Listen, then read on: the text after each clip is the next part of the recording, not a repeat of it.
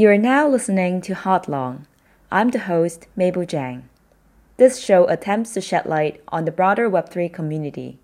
The guests will include Web3 operators, investors, or ecosystem participants of other forms. The show will also have a special focus on the Asia based Web3 world. Connect East and West. Enjoy the warmest Web3 conversation.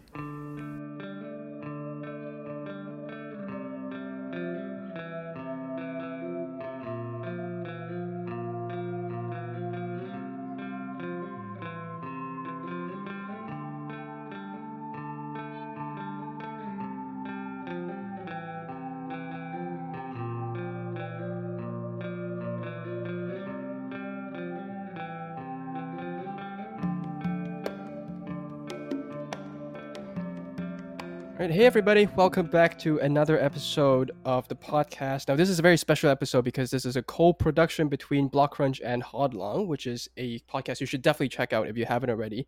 And today with me, I have my two good friends, Darryl and also Mable. So all of us are part of the angel fund called Tangent and we are all at a very interesting point in our career right now where we all kind of recently stepped down from pretty prominent funds in crypto to pursue our respective ventures and we're going to talk about that in a bit.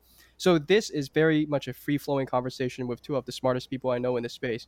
So i'm really really excited for this. Um, but i'll pass it on to mable first in case you want to kind of say anything to your audience as well. Thank you jason. Thank you. Yeah this is my first time doing co-branded production as well. Um, i'll just say a very brief intro Thank you for coming back to the latest episode of Hodlong. This is Mable Jiang, your host. And then we have co host Jason Choi here to join us. Shall we run a very quick round of intro for ourselves, or how should we do this? Yeah, let's do it. Um, why don't you guys go first? Darryl, you want to go first? Yeah, so my name is Darryl. Um, I was previous. I'm currently a co-founder of Tangent along with Jason. Um, so everybody here is sort of like family. Uh, previously, before this, I was a principal at Defiance Capital uh, where uh, which is one of the largest uh, Asian-based crypto funds uh, alongside Spartan. So uh, and really helped build out the team there for the better part of uh, 18 months. Um, and left to start Tangent with Jason in sort of March or April of 2022. Cool. I'll go next. Um, hi, everyone. I'm Mable Jiang. Um, I'm currently the Chief Revenue Officer at StepN, and also I'm a mentor at Tangent, which is what Darryl and, and Jason right now is full time working on.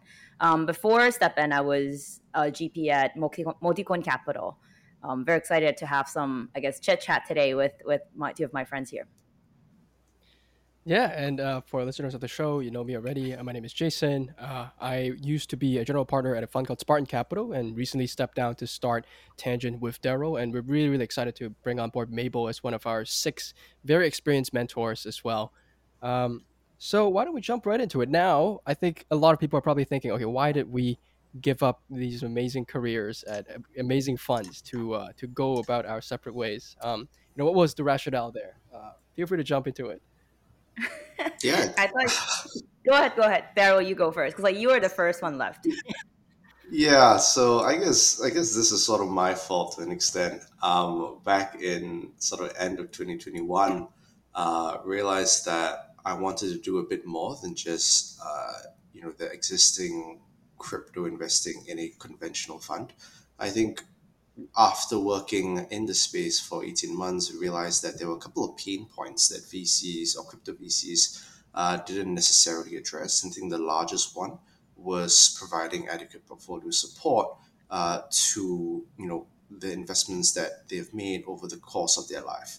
Um, and so we you know when we were brainstorming this with Jason, we tried to find a, a way to structure a investing entity which could, you know, uh, really address this point.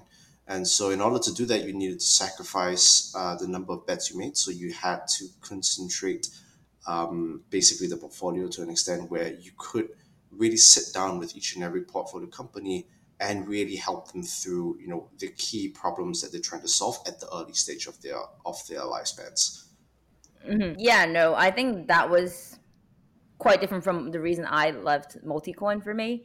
For me i mean like multicoin was very interesting working there. Um, everyone was very smart and then i always i constantly I, I would say even up till today i feel like i can still learn a lot from all my colleagues there um, one of the major reason that I left was more because I wanted to work on STEPN. For, for Multicoin, for those who do not know, we actually are very focused on um, investing in protocol level stuff. And then we actually did not do much related to like consumer or like anything that's B2C. And I personally actually believe the next wave of big ex- explosion would actually happen with regards to anything that's B2C.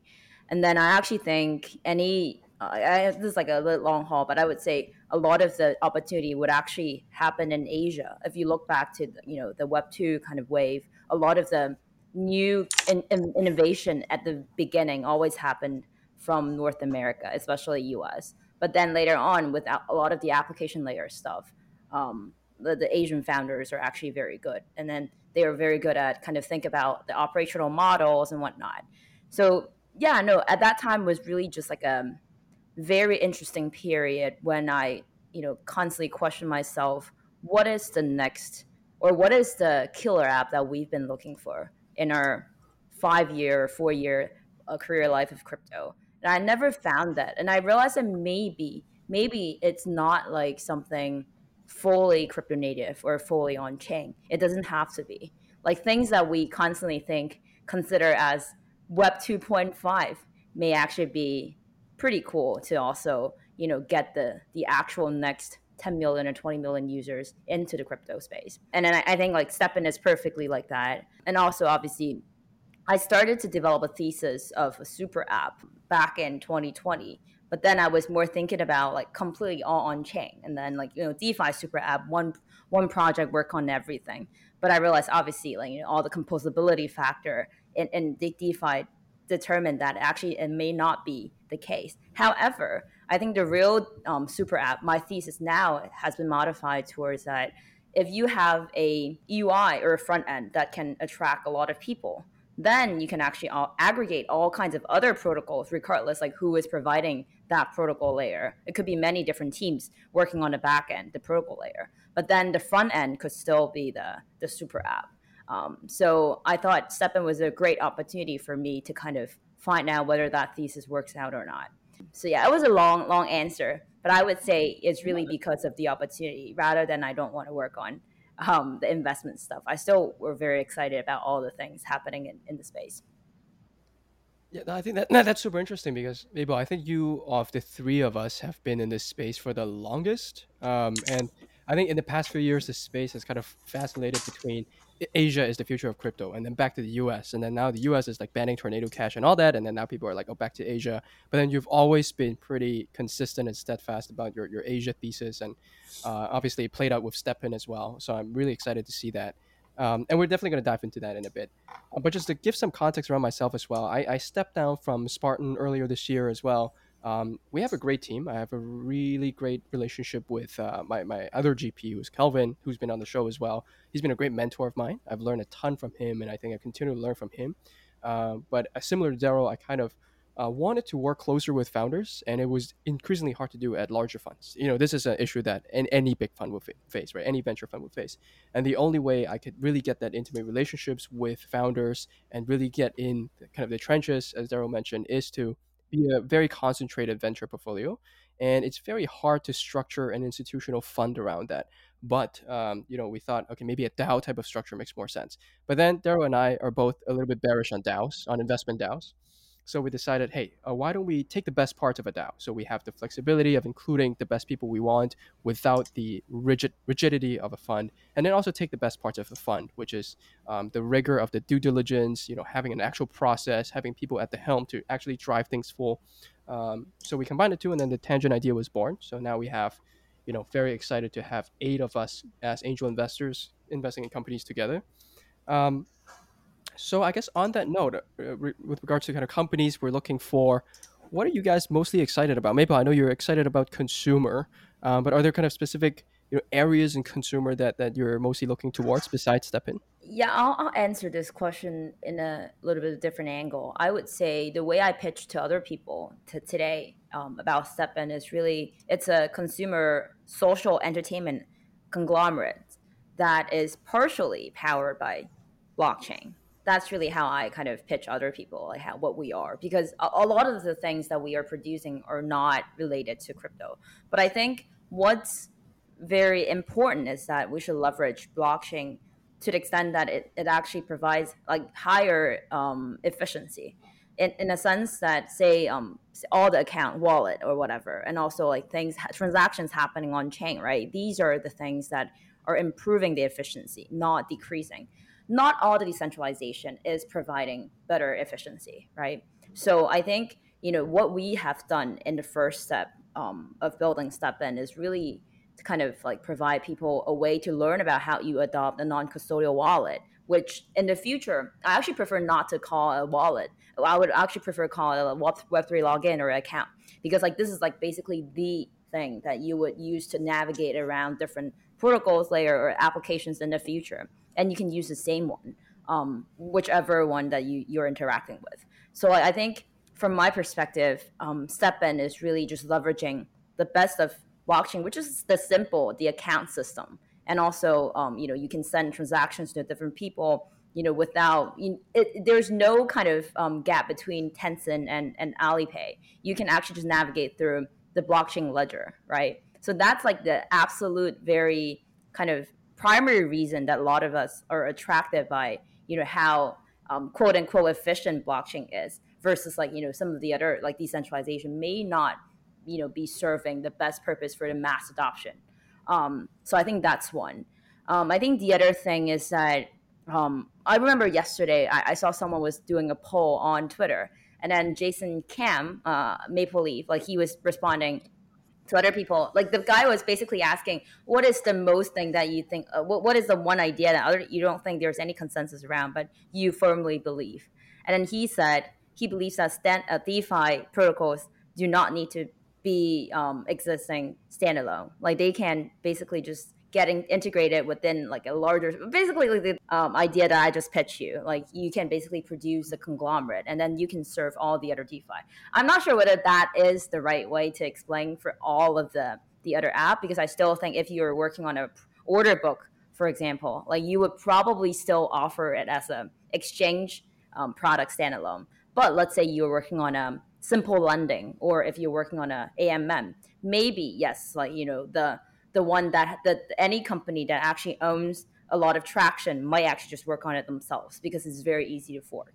So I think that's another thing that I was very excited to see whether that plays out, which is someone who owns who were able to kind of bootstrap the traction and then later on use that traction to kind of offer the the kind of DeFi product to people who would actually never have a, have interaction with DeFi, but then like you know offering that service through like a very day to day kind of experience. I think you know, move to earn like people are kind of cashing out from um, the game and then trying to swap it into like Solana or Ethereum. That was a perfect example. Otherwise, like no one's gonna use the Like a lot of these users are not gonna use the DEX anyway, right?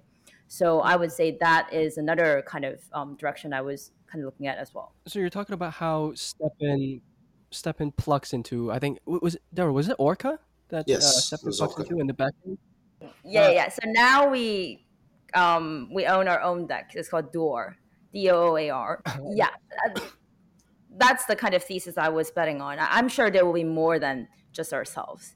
Um, obviously, like you can, hmm. like not everyone would buy this thesis because like people would say you can just integrate someone else and then like you know integrate it SDK. But like for for example, if someone owns Attraction, I, I would say in the early days they might want to build it themselves but it won't happen continuously because there's liquidity fragmentation as well, right? Like you always want to make sure that you know you're using a DEX to your offering a DEX to your users where um, the DEX has very deep liquidity.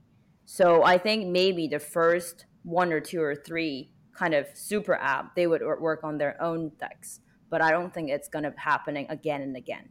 I think you're you're beginning to see examples of this. I think in a very in a slight variation in terms of app app chains, basically, right? With mm. with app chains that are coming on board, I think that is the idea that some of them are trying to pitch, but maybe you know not so you know forthcoming with you know saying okay if i'm a dex i want to introduce a lending protocol i want to introduce you know a derivative trading for example uh, but i think that's the, the, the, sort of direction that most of these larger apps are beginning to take if you notice Um, I think for myself, instead of ask like instead of answering what I'm bullish on, I think I, I'll try and reframe it and say what I think needs to happen in order for crypto adoption to appear.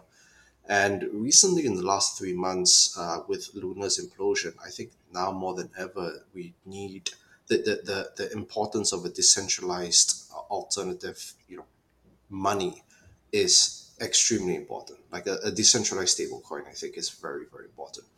Um, if you were to imagine a world where crypto adoption has 10 or 100x and you know you have a billion users using web3 will you still be comfortable with you know two or three large centralized providers owning the majority of stablecoins in circulation in the market i think that's absolutely crazy um, so right now i think you know and this you know usdc and usdt are, are great you know sort of bootstrapping mechanisms in my opinion of like pushing out stablecoins and encouraging adoption of stablecoins as a use as a method of payment. But I think if we don't have a decentralized alternative, uh, there will always be an attack, a single attack vector that you know could end up in catastrophic con- consequences if any of them were to ever go down. And you know, we, you know, we've seen all the fight before, but I think it's quite relevant, right? If, for example, can you imagine USDC holding a trillion dollars of market supply? um, I think like what kind of centralized risk does that pose to our very industry, right? I think that's absolutely nuts. So, um, so I do think that we need something like that to happen, and I think the market is sort of ready for it, right? I mean, Luna with Luna's downfall, there is a pretty big gap in the market there, uh, and we have some alternatives right now, right? We have Dai, we have Frax, uh, but you know, I want to see a stable coin that really has a valid use case that really makes people want to use it. Um, and I, would say so far, um, we haven't really seen that happen yet. So I think that's one thing that um, I think we definitely need as an industry in order to accelerate adoption. Uh, and the second one that really drew me into crypto was the concept of decentralized ownership of assets. Um, so I think this is really comes into play and got me really excited in the form of play to earn and GameFi, where you could basically decentralize. Um, you could create, you know, virtual economies, and then begin to use, uh, begin to distribute, you know, virtual assets, which previously were just, you know, pretty much useless. But now with you know, the concept of like allowing trading, allowing you know, play to earn, I think you know, productive virtual assets are very, very interesting to me, and I would like to see this vertical build be built out. Uh, you know, in a way that can rival the physical real counterpart. I think the stablecoin part is really interesting, right? Because on one hand, you could argue that uh, Terra imploded because there was no regulation. There was no one, you know, monitoring the risks and making sure that this model uh, works. And then with USDC, it's technically regulated. But I also understand the other side of the argument, which is, you know, if USDC penetrates the entire crypto market and its trillion dollar market cap, and regulations suddenly come down and say, hey, we're going to ban like this region, then we basically cripple an entire sector of you know DeFi in one go. So we need some sort of anti-fragile um, decentralized stablecoin, which I absolutely agree with. Yeah, I maybe you want to say, say something. I might have a very different view on this because you know Tether mm. has a lot of ho- holders in Asia, particularly mm. in China. So we all know there's a lot of intransparency around Tether, but then it's still I think before this cycle, like it was actually the most widely used um, among all the stable coins. But none of us know like what is actually behind, and actually no one cares. what is yeah. really supporting it was the social consensus. I would say for USDC, like at some point when it gets adopted by a lot of people, the reason that is supporting its existence is not because the the reserve back or whatever. It is part of it, sure but I think it's also because like everyone recognizes it as a quote unquote stable coin. Um, I think the same kind of rationale behind how I thought I, um, you know, Tether was going to last for like longer, and then that there's like a Lindy effect, right? So, um, well, I mean, obviously, like Tether has something behind it. You can't you can't have like nothing behind it, but as long as you have something, and then people are using it, you know, like all the DeFi protocols are having you know the USDC integrated input, whatever, that actually adds to its robustness. So I actually have a little bit different view on on this one. Mm. that's we should we should bring Sam from Frax on for a future Yeah. episode because I was gonna say the that. Yeah, yeah, yeah. yeah. So for, for the listeners, Sam is the founder of Frax, is a billion dollar uh, algorithmic stablecoin, and he's one of the mentors at Tangent. Um, and he's the, one of the first people to to really talk about this idea of partial collateralization. And I think they have a really you know genius model for for the algo stablecoin, um, which you know we can save for another episode. Um, but before I kind of go into what I'm interested in, uh, I want to go back to your point as well, Mable, about the aggregator thesis because I remember I thought the same uh, as well back in uh, DeFi summer, and then I saw you know a project starting to verticalize right? And every project was starting to build out their own like dex arm a lending arm even like 1inch. As the aggregator. They built up their own amm uh, Mooniswap. But no one really used it. And um, i haven't really seen a successful example of vertical integration yet. And to me it kind of uh, contradicts the thesis that you know composability is one of the best things about crypto right? You can just like plug into other apps. But it seems like the incentive for founder is to verticalize and build out their own uh, you know applications layers of the stack instead of you know leaking value to someone else so i'm curious you know how you reconcile those do you think this is you know how things are going to go are all founders just going to up building their own neo banks and you know just siloed from each other basically like almost recreating web 2 um, is, is that like a concern that you have Yeah, yeah. I think that's exactly what I was saying. Like early on, I thought DeFi super app means one team building out everything. But I, I, I said I hmm. don't think it's the case. I think here for hmm. STEPN, the way or like the way I think it would work is that we ident- identify a need where a user actually used to need, sorry needs to use the the DeFi for for the AMM case for the Orca case was that they actually need to use Orca to cash out GST or maybe like you know buy some other things like it- there to kind of in order to play right. So that's really um, it starts from the demand. So at some point, if people are saying like I'm having too many souls in this wallet and I don't want to transfer it out, maybe it's also okay to integrate Solend first. And we don't have to build everything ourselves. I'm just saying that whoever owns the traction like could have like could leverage the traction to do a lot of things including providing these protocols themselves but i don't think it works the other way around which is like you kind of start a defi app and then like you try to build out everything because like maybe you don't you're not really serving the actual need but then like, if you're seeing your users from from our case because like you're seeing the users have a certain need to kind of like use that and then you build it like, i think that's a different kind of logic if that makes sense Yeah, and I don't know if you guys agree with that, but that that's kind of the thesis that uh, we we had when I was still back at Spartan. We invested in ConsenSys because uh, Okay. I thought that MetaMask is probably the most valuable product in all of crypto today because every single person except Solana uh, who uses crypto uses MetaMask, so they can literally build out their own lending.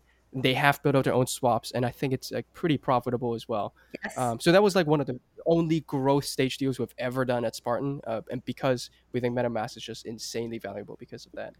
Um, and I, I guess that kind of uh, yeah. Go ahead. No, no, I was I, I was gonna say I agree with you, but then also like I want to get back to the the kind of Web three login and account point a little bit more because I, I realized I didn't really expand on that. So I think first of all, um, people kind of already start start to forget about smart contract wallets, but I actually think this is actually extremely important for mass adoption. Like it has been always failing, you know, among a lot of people who tried it before because like you know the gas during DeFi summer is crazy. No one's gonna use that. But actually, if you want to help user like in a non-custodial way to to access blockchain wallet in a very simple way, the, the smart contract wa- wallet's almost like the the only option. And then now we have all these availability of all the L2s and whatnot. So I thought maybe the next cycle smart contract wallet would be a really interesting kind of play. I don't know who's who's actually going to play out. Um, even just things like you know Torus. no, I mean, sorry, Web three auth, like this. Auth. Um, the, the the private key so- um, management solution. All of these, I think, these are going to play out for sure. Like this is one thing that's really um, kind of relate related to to Web three login. I think the other thing about um, the like the account system, like the identity, is on chain credential. I think we talked about this many times before. Um, you you and I we both kind of invested in Galaxy at some point, and then I think not just Project Galaxy, but there were a lot of other play, players were trying to work on something around that. But I do think if you want you know the, the user to be able to navigate around like the whole ecosystem with some sort of um, badges either on chain and off chain i do think you know having those infrastructure built out will also be very important i just want to add these two points yeah, I think that makes a lot of sense. Um, and uh, Darryl, I don't know if you remember, but we we actually looked at quite a few wallets like a few months ago, and I think one of them was pitching this quite interesting thesis that, uh, you know, users only care about convenience, so decentralization doesn't matter. So they were actually creating a custodial wallet for games. Um, so I expect to see more interesting wallets with like vastly different trade-offs come to market. But um, mm-hmm. I'm also curious, like why why we haven't seen more adoption of like smart contract wallets. I don't know if you guys used like Argent before, but I thought it was like an amazing mobile app. Um, and you can like access DeFi applications within the app itself, and there's like a guardian system as well. So if I lose my seed, um, you know, I, I, can actually recover it. Um, so I thought it was a great product, but I just don't know why people haven't started using, uh, you know, smart contract wallets more. Yeah, no, I, I, was just saying, I think it's because uh, user behavior for Web3 related um, activities is still very heavily uh, focused on, on the desktop as opposed to on the phone. Like, I don't know anybody uh, who, like, you know, uses the does things on chain via the phone, right? Just because you don't have a, a, a cold wallet to, to back things up. So, but perhaps, you know, the circle I work with is, you know, the more crypto native sort of guys. And uh, but at, at, the moment, I think you need to crack, you know, getting getting users onto mobile in a seamless, uh, in a safe and secure way, uh, before we really see more of that happen. But I, I, I would like to say as well, I think with the amount of new protocols that are starting up, they're focusing on security, focusing on what onboarding Web two participants to Web three. I think in the next cycle, we we, we will really see. Uh, a number of solutions that will really help take off, uh, uh, increase adoption. Yeah, Solana phone, baby. We're all gonna order one. yeah, no, I was gonna say like in this cycle, we just didn't have enough number of the the mixed like Web two point five kind of app. Like for though a lot of those, like you would actually need uh, the the smart contract wallet to onboard people because like that's the easiest way for for them to interact with the application, right? like even for us like mm. because the performance for blockchain is really hard so like you have to have both this the non-custodial side as well as the custodial side which is the, the spending account where people just perform things in a centralized way um, and, and I mm. see there are going to be more and more applications like um, we'll, we'll be like, operating in this mixed manner that yeah that's a really good point because i almost forgot STEPN is completely mobile and i i i think it's the yeah. most used mobile app in crypto right I, I don't. I, am not sure. I don't like. You know, it's really tricky for me to answer this because I don't know other people. But it, it is quite mm. widely used. Yeah.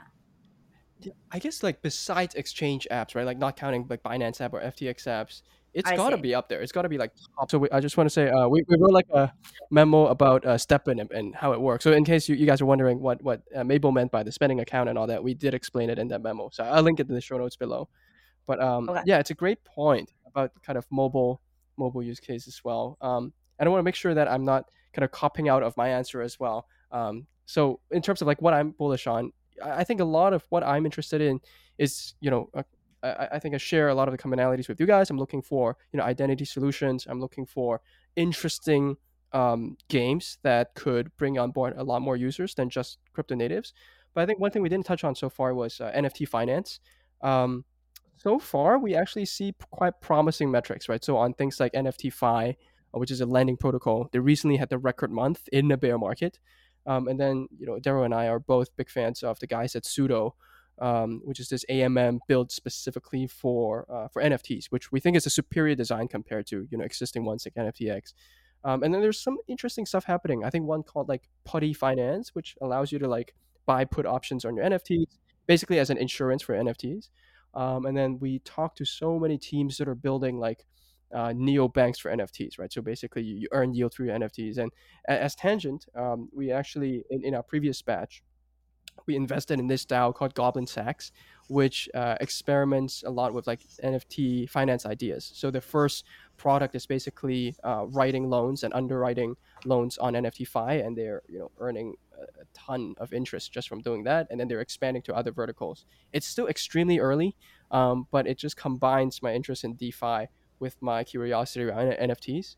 Um, So we're you know actively looking at stuff in, in that vertical, and you know every other week I think we, we get a pitch in that vertical. Yeah, but that vertical is pretty hot right now. Yeah, yeah. Um, and I think we should jump into kind of talking a little bit about tangent as well. Um, so I think Darryl, probably the best best person to answer this. But why did you start tangent in the first place? Like, why? What? What? What? What made you come up with the idea? Yeah, so I think it it, it came up because I felt that right at, at the moment, um, despite all the innovation happening on the DeFi front, on the GameFi front, in crypto, uh, on the investing front, uh, the process and structure was still quite archaic, right? Uh, a lot of you know the conventional, all the structures basically in in in Web three investing, which is basically borrowed and copy and pasted from traditional finance, right? You had conventional uh, VC investing with 220 structures, um, hedge funds. Uh, I think the the most uh, the, the biggest variation we got was like open-ended uh, hedge funds that had the ability to double dip in the primary market as well as the secondary market. I think that was like the biggest difference uh, versus conventional traditional finance firms. Uh, but I realized that with with crypto, um, and the most important distinction distinction here uh, with tokens is the time to liquidity, um, which I think drastically changed the risk reward uh, metrics for primary market investors, and that was also I think people caught on to that in 2021, where a myriad of different uh, crypto seed funds started launching because everybody wanted in on the very lucrative seed, uh, you know, crypto seed deals. Um, but you know what it with with with this in mind, um, I thought instead of just trying to be extremely PvP and extremely exploitative about it, we could use this uh, and sacrifice a trade off other other concepts or other elements in investing to provide the best value proposition for our counterparties. So I think in terms of thinking about Tangent, I wanted to think of it as a service or a product as opposed to as a fund,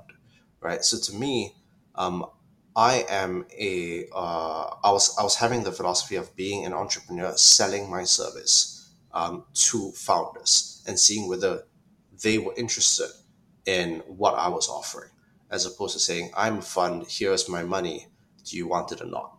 Right. So I, I think that was the main distinction uh, when when I was trying to, to conceptualize tangent.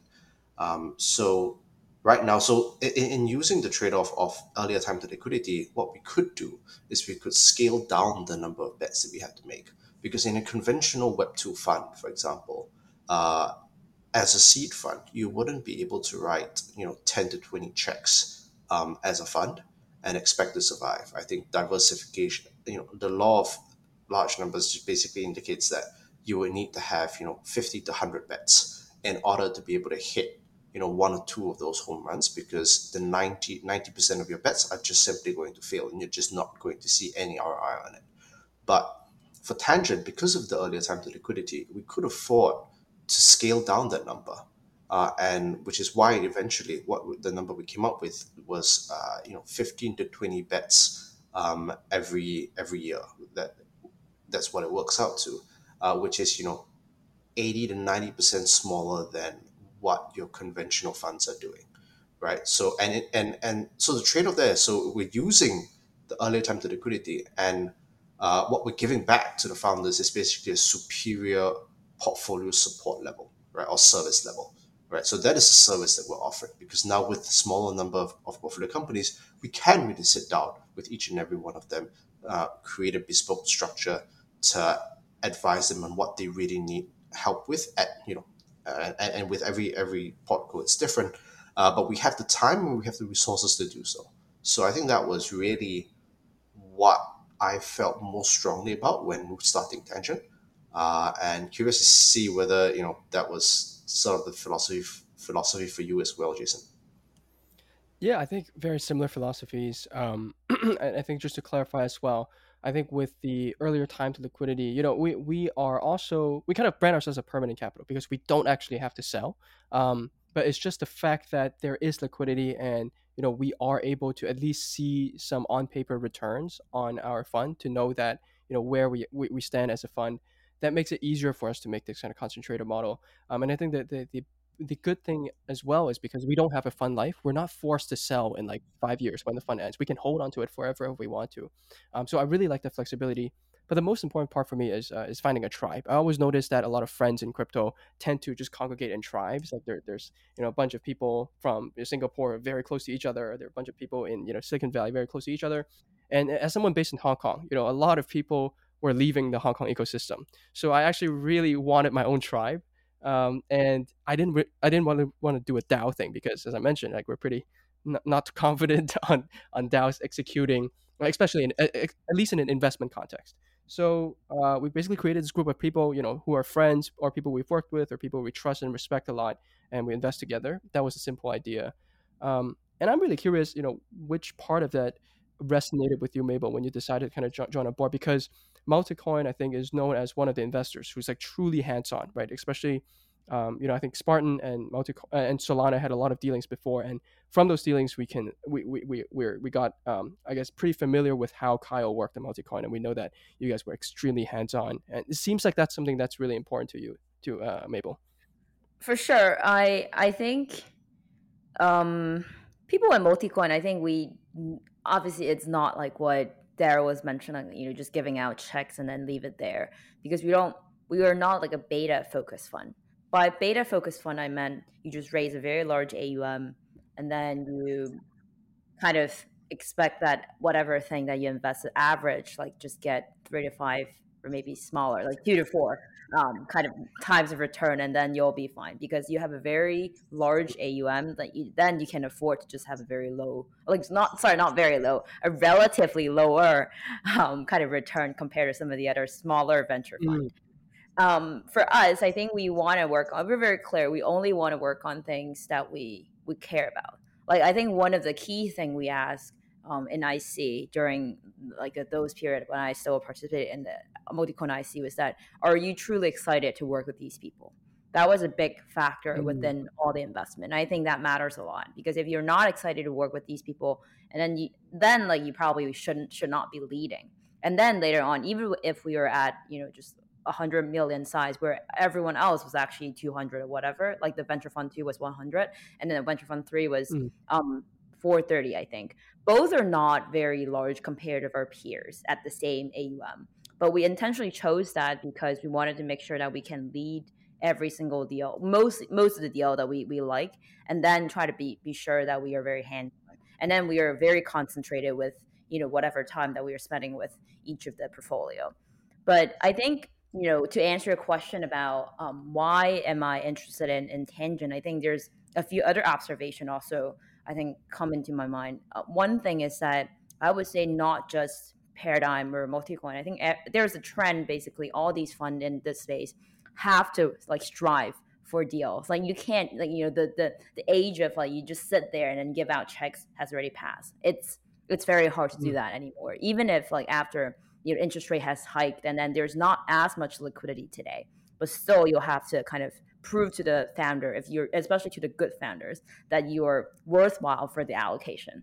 So I think this just like becoming more of a trend, and then so like everyone are almost like forced to really pick their rabbit hole and then be very good at certain things. For example, Multicoin is known for good at investing in protocol level stuff, infrastructure level stuff. And then we can tell people that, oh, we have this other portfolio that can also have like huge synergy with you. So then that's like the rabbit hole that, you know, Multicoin was really good at, right? Versus maybe some other um, investor like Jason Kam, like he's very good at application layer stuff, and then he has a lot of hmm. insight from his past investment um, experience as well. So like those are also like the specialty. Like you'll everyone would have to find some of their own rabbit hole or like the kind of the quote unquote brand name, so that they can get you know a lot of other good exposure. Like it's it's really really hard to become a very very generalized fund these days. That's one kind of observation.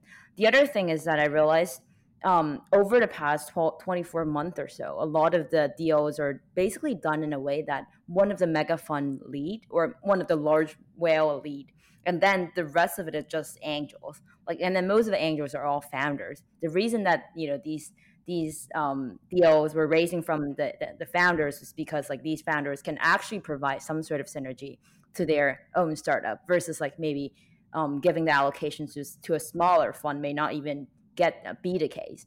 So I feel like that's another kind of observation that I've seen, and I think Tangent exactly kind of shows this, which is like you know all of us have different sort of expertise or resources. Um, a lot of us are actually founders, right? Like you know, um, Mackie, um, State, right, and then also like Sam, and also um, myself Tasha. as well as Tasha, exactly.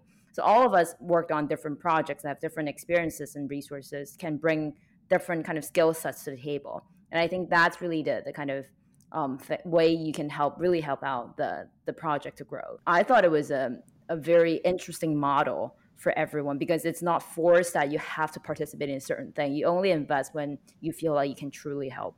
So um, I, I really like the model.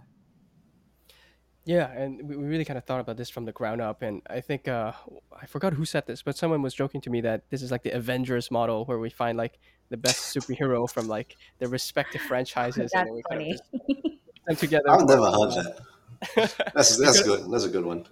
Yeah, so I, I think it's uh yeah I, I re- I'm really excited about the model and um and it's interesting to hear you talk about the investment process in Multicoin as well because I don't know if you noticed but we actually borrowed some uh, lessons from how you guys do it. We- I really like the fact that I think you mentioned before that you guys are very uh, writing driven. So you, someone writes out the memo and then everyone comments in. So that's kind of what we carried over to Tangent. We basically just share you know a memo after Darryl and I have done the work, right? The DD, the reference check, and all that, and then we write the memo and share it with all the mentors, and then everyone chimes in with their questions and try to poke holes, and that's something that I really like. Um, and I'm really interested in Darryl when you were at uh, DeFiance as well. How, what was the investment process like, and were there elements that you brought over when we were looking at like the 300 or so deals that we've looked at so far? Yeah, no, I think I think uh, I really got my trial by fire at DeFiance because prior to DeFiance, I had almost no VC investing experience. Um, and one of the very good things about uh, my, previous boss Arthur was that he was uh, he really let us take the reins um, when we were there, so that we had uh, the highest opportunity, uh, uh, the most opportunity to learn as fast as, as possible. Uh, and so over basically there, I think one what I think Arthur was very good at identifying uh, certain narratives and uh, being disciplined about allocating capital. So I think even you know as even as the portfolio expanded in DeFiance, Arthur was always very conscious of not spraying and praying. And I think valuation was one thing that he always was very hesitant to sacrifice. So Mm. we would always be looking at valuation as providing that reasonable margin of safety for the deals that we did. Um, which is why, you know, I think, um, you know, to now I still respect and really admire him as an investor. Um, so uh, I think that, that that was the biggest takeaway for me in terms of process. Um, I learned to develop a lot of things on my own. Um, actually, outside of outside of uh, um, DeFiance previously, when when I was working for a, a, university uh, fund um, back back back when I was still studying. Um, but I think I learned a lot actually from you, Jason, uh, from the way that you operated. Given that you you, know, you learned you you were in the space a lot earlier than me, and you had you know a lot more deeper VC experience. So you know, up to today, I'm still learning, right? Uh, so so it's a it's a pretty unique experience. I feel. I, I was gonna just ask you guys, other than the writing process, was there 'cause, like you, you told me that you have what three hundred in total for like, applicants, right? So then, were there something? I'm sure like you're just screening them in a relatively fast manner, but like, at the same time, maybe be looking out for some important stuff. Out of a team, what would be some of the things that you look out for? I was just curious about that in the screening process. Yeah, I can take a step first. So, um, just go to the very beginning of the process in terms of filtering. So, we do have a cold application form that people refer to us, uh, that people use to apply, but we strongly prefer people who come with referrals. So, I think between Darryl and myself, we probably have connections with like hundreds of founders, and if you add Mable as well, we have like hundreds and hundreds of connections in the space. So, whenever someone we know or we've worked with or respect, or investors that we've co-invested with refer a deal to us, that's usually a very very high signal. So we, we put it to the top of the list. So that's how we kind of filter out the, the best kind of companies first. Um, and then the second uh, so darryl and i came up with this way to um, codify our heuristics. So I realize it's very, very easy to fall to biases when we invest. So when we look at founders, if it's someone that's like young and talks fast, usually from the West Coast, we're like, okay, th- this guy knows what he's doing, and then we realize, okay, there's they have no clue what they're doing. So in order to remove that kind of subjectivity, we actually have a scoring system uh, with different weights that we've back tested with a lot of the deals that we've done at both DeFiance and Spartan, so across two portfolios, um, and we weight founders across several metrics. So like uh, founder market fit, whether this founder is actually you know fit for this market, the size of the market, so the TAM, the serviceable uh, market today. So for instance, just because DeFi's total addressable market is finance is massive doesn't mean the DeFi market is massive. So we take that into consideration as well. Obviously, valuation vesting. Um, so we rate all of those projects on the same metrics, um, and I think we've done probably like hundred now just to back test it. So that's our sanity check to make sure we don't succumb to subjectivity. Um, and then finally, we're really looking for founders that we can work with. So, you know, a lot of the founders that we talk to, we even met up in person, uh, you know, over several meetings, and sometimes they don't work out, right? Sometimes they don't lead to deals, but we really prefer to get to know the founders before we pull the trigger. And I think the good thing we've we've learned from our first deal, which uh, for, for batch one, which announced soon, is that because founders understand our value add, we are able to come in very late in the process and actually have you know have all the other funds commit already and the founders are still willing to to fit us into the round because they understand wow every dollar we take from tangent is much more impactful uh, on a per dollar basis than you know a really large fund so that has been an advantage like we are able to have a pretty drawn out dd process if we want to but typically because we're so small we also move pretty fast um, but yeah curious if you have anything to add there darryl yeah, I would say that I'm I'm I'm pretty satisfied with our due diligence process at the moment. I think it is quite a bit. I I, I would I would guess that it's quite a bit better than majority of funds out there at the moment, um, in terms of thoroughness uh, and also to, to answer your question, Mable, uh, about what we what I want to see in founders. I think I I really like it when we can identify founders that are uniquely positioned to solve a particular problem um, like what it, when we look at founders, we, we, we talk to them, we see their experience and their background, we see their motivation. So if everything comes down to everything comes down to answering the question, are you like really perfectly suited to solve this particular problem? Like why you? Why this problem? Um, and you know, do you have the energy and that motivation that we don't really see anywhere else? And it's very rare to actually get a yes on that. Um, so so I uh, which is sort of why the the you know of, of the three four hundred different applications, we're only really you know cover, cutting it down to three or five different bets. Um, but if I think if we can get consensus behind you know a yes on that question, uh, most of the time it's pretty smooth sailing because I think that is uh, the most important thing. Uh, but I, I, also like the caveat that um, I think in terms of our investing process, the thing that we look at the, the two concepts that we look at the most and, and we have the highest weighting on on our scoring metric um, is really the team. So to allude to that, the first question, um, are, are, you uniquely positioned to solve this problem? So if that's a yes, uh, that ticks one box. And the second box is actually valuation investing.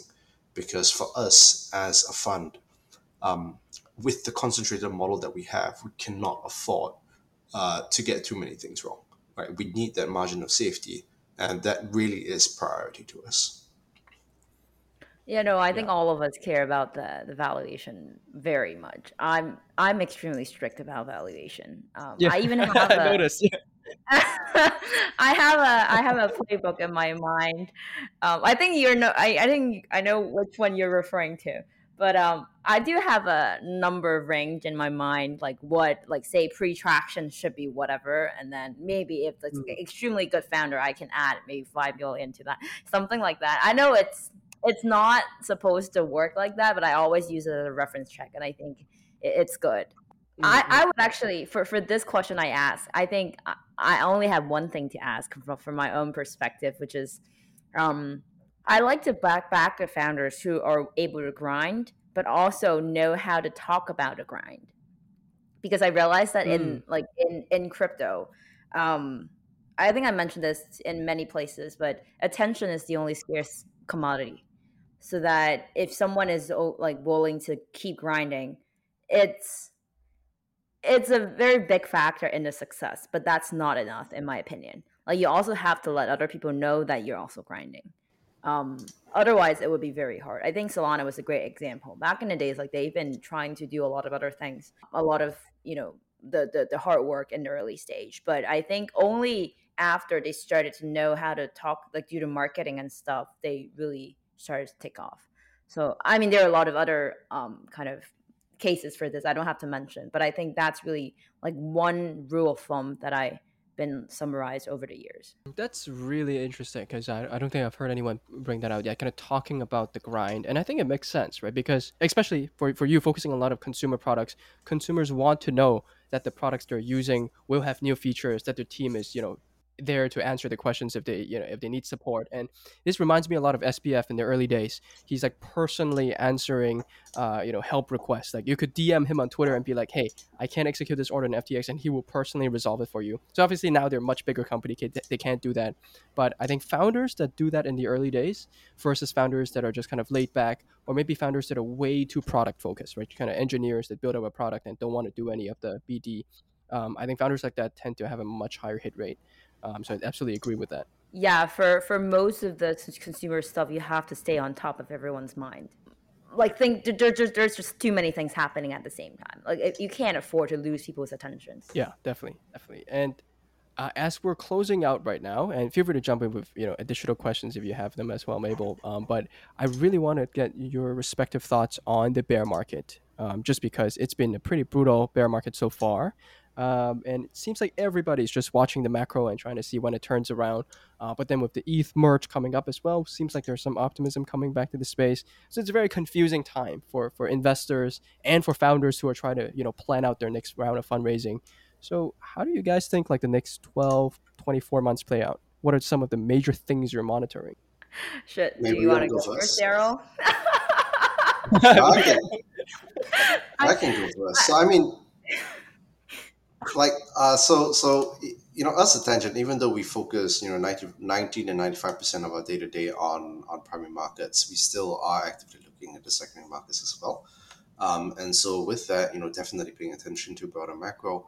Um, I, in, in terms of the next 12 to 24 months i would say that it's a pretty challenging period where i think what the price action over the last call it six months has caught almost every institutional fund uh, off guard. And either on the way down or on the way up, right? Uh, I think a lot of funds were caught uh, back holding too many positions as ETH went really from like 4K and crashed all the way to 1K. Um, and on the consequent move up as well on this ETH merge narrative, um, a lot of funds were sidelined, um, uh, you know, just waiting for you know broader macro FUD to subside before you know putting on positions. So it's really a challenging time at the moment. Um, I'm inclined to believe um, uh, the, the most important thing to me, I think, is to be data dependent. And right now, it's pretty clear uh, from a crypto specific standpoint, mindshare is has not returned for the better part of retail and for the better part of you know the world. So we're still within this microcosm of people who have not left the space. Um, and I think you need to look at when that mindshare starts returning. So that will drive crypto focus or uh, crypto focused flows from the rest of the world into crypto, right? And the second thing is obviously uh, watching inflation prints, watching uh, you know GB, G, GDP prints as well to see whether the broader world is going into a recession or not, or whether we can navigate a soft landing uh, for the for the Fed. Uh, obviously, I'm not a crypto, I'm not a macro expert, so, you know, the views that I have there will you know, not really be relevant to the viewers probably. But uh, I think right now, if you're looking to say, if, if the question is when is the next bull market going to begin, uh, it will be an amalgamation of both these two factors, right? When is mindshare returning, and you know how do we sort of play out in terms of macro in the next 12 to 24 months? Yeah, I mean, I haven't really been spending a lot of time on investing, but here's a few, I guess here's some two sons of mine. First of all, I think ETH merge, right? Everyone was focusing on this right now because I feel like this is probably the only kind of very hot topic these days. And people don't who've been like chasing the the ETH growth probably haven't noticed that, you know, all of these NFT like small NFT project that we call it JPEG or whatever, and some of the other ones that only like launched for not a long time, but then like has been on the secondary market. All of those has been very brutal. Like at least like I don't know, like 60, 70% down. So what does that mean? It means like there were a lot of capital so, sorry, let me let me rephrase it. The, it means like whatever capital that was going into the ETH merge was actually just existing capital within the market. It's there's no new mm. influx of the market. And then if you couple that with all of these, you know, increase the, the rate hikes and whatever, there's no way that there's new money coming in. So I think sure, like it looks like it's it's it's um doing very well, but I I think it's just like whatever does exist, and it's already like gone quite a bit compared to like the the, the bull top. That's one observation. The other thing was that um, I would say a lot of the very large projects, including I don't want to name them, but you know, like in in the past few months, there were uh, quite a few announcements saying like, oh, it was closed at two billion valuation, or maybe five billion valuation, or whatever. Um, and those are not even mainnet launch, and then they're launching their mainnet soon. Um, at least one or two very smart hedge fund that I was like work, work like talking very closely. They were actually waiting to buy a lot of those on the liquid market, or like maybe they just like buy it on OTC, right? With a lot of those, and you know, basically that process has not happened yet. Meaning, like people who bought, you know, or maybe it started to happen, but I don't think it played out completely. So I would say, you know, we might want to watch out in the OTC desk and see like if there's like a huge rapid sell off, if the high valuation VC deal of the SAFT. And then if that happened, I think that might be a good consolidation point where we could start to kind of think about the next run again. And then I think the third part of this is just that, you know, think about the um, the valuation. The reason I really care about valuation was because I think it's a very good temperature check, and it's usually slower than the secondary market. Like primary market could still you can still see a lot of the pre-traction 30 million deal all the way around. But then like you know secondary market isn't the case. But usually I would say take at least a few quite a few months to reflect that um, particularly because in the last cycle, a lot of these mega fund they raised a lot of money. There's no way that they are running out of money anytime soon. So like you probably see a delay of six months or even one year. Um, I would say the real kind of bottom would likely to, to happen when when we are seeing a lot of these you know deals. The pre-traction deal goes back to the level where we were used to. Yeah, no, I, I absolutely agree with that. Um, you know, that's one of the reasons that you know we're very deliberate and slow in deploying as well right we don't have to maintain the illusion of being quote unquote an active fund i actually never understood why that's like a, a good thing when when when people say that oh we're the most active investor in crypto. It just means you've sprayed and prayed into the most things. So it doesn't really mean anything. So we're very deliberate. We look at a lot of stuff. We talk to a ton of teams. We invest very slowly because we like to diversify across vintage right? Because who's to say in 24 months you know seed stage valuations are not going to reset to like 1 million fdv um, so I, am very careful about that. Um, so i think we share the philosophy there. Uh, and i think in terms of the bear market I agree with everything that you guys said. Um, I think it's going to be a very challenging two years uh, for founders that are trying to raise, um, especially if you are not coming from an extremely you know experienced background. It will be hard to raise. Um, and for you know founders who have already launched a token and their treasury depends on the secondary price of the tokens, maybe try to find ways to extend that runway. Right, try to get 24 months runway. Uh, I know some projects that have you know gone way overboard to like 70, 80 months runway, but um, you know, who, who's to say that, that that's not the prudent thing to say? Uh, it's prudent thing to do, right? So, um, I am personally exercising a lot of caution. I think founders should as well. Um, but you know, regardless of what happens, I, am pretty sure we're, we're still going to stick around here. Yep, I agree. Do you want to um, maybe just talk about one prediction that you have for for the next cycle, or maybe just like you know the next 24 month? 24 months is hard, but I will talk about next cycle. So the interesting thing is, I did this um, I think back in 2019, I was trying to predict DeFi TP, TVL, and I think I was like, mm. oh, it's gonna get to uh, one billion dollars, and uh, and then I thought I was being way too exuberant. But then at the top, if you look back at the past few years, I think the top was like 180 billion, so I was way off.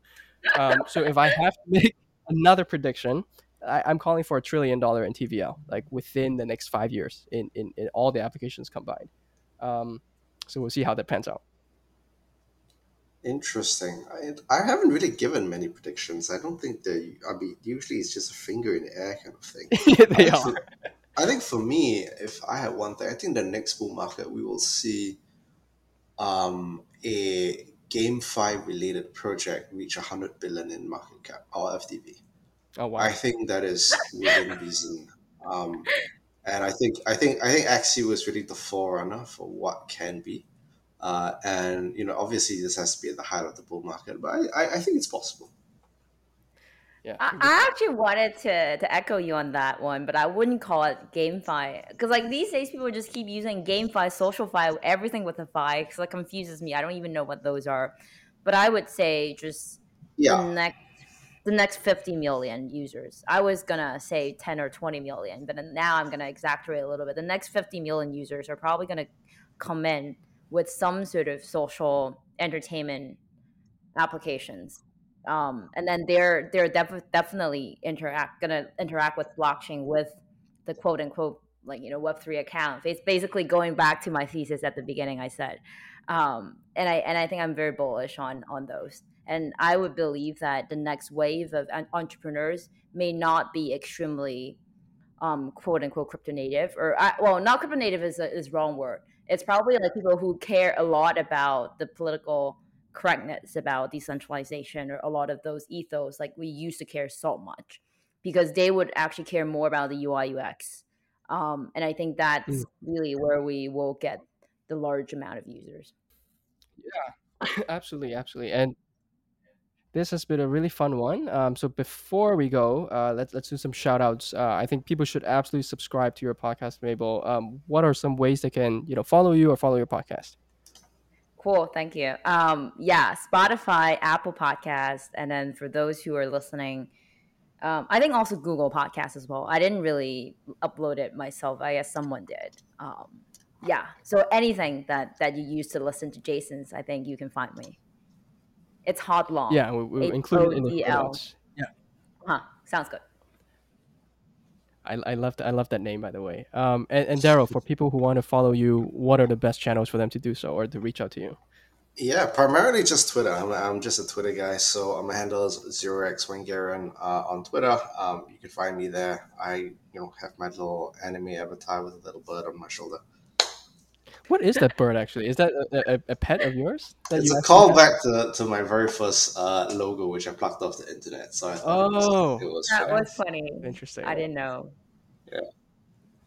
Um, but yeah, so I, I guess if you're if you're listening to the show, you probably follow me already. So just uh, check out the socials below and follow Mable and Darryl as well. Thanks so much for coming on, and it's been really fun to co-host with you, Mable, and really fun to have you both on the show. Likewise. Likewise, it's a pleasure.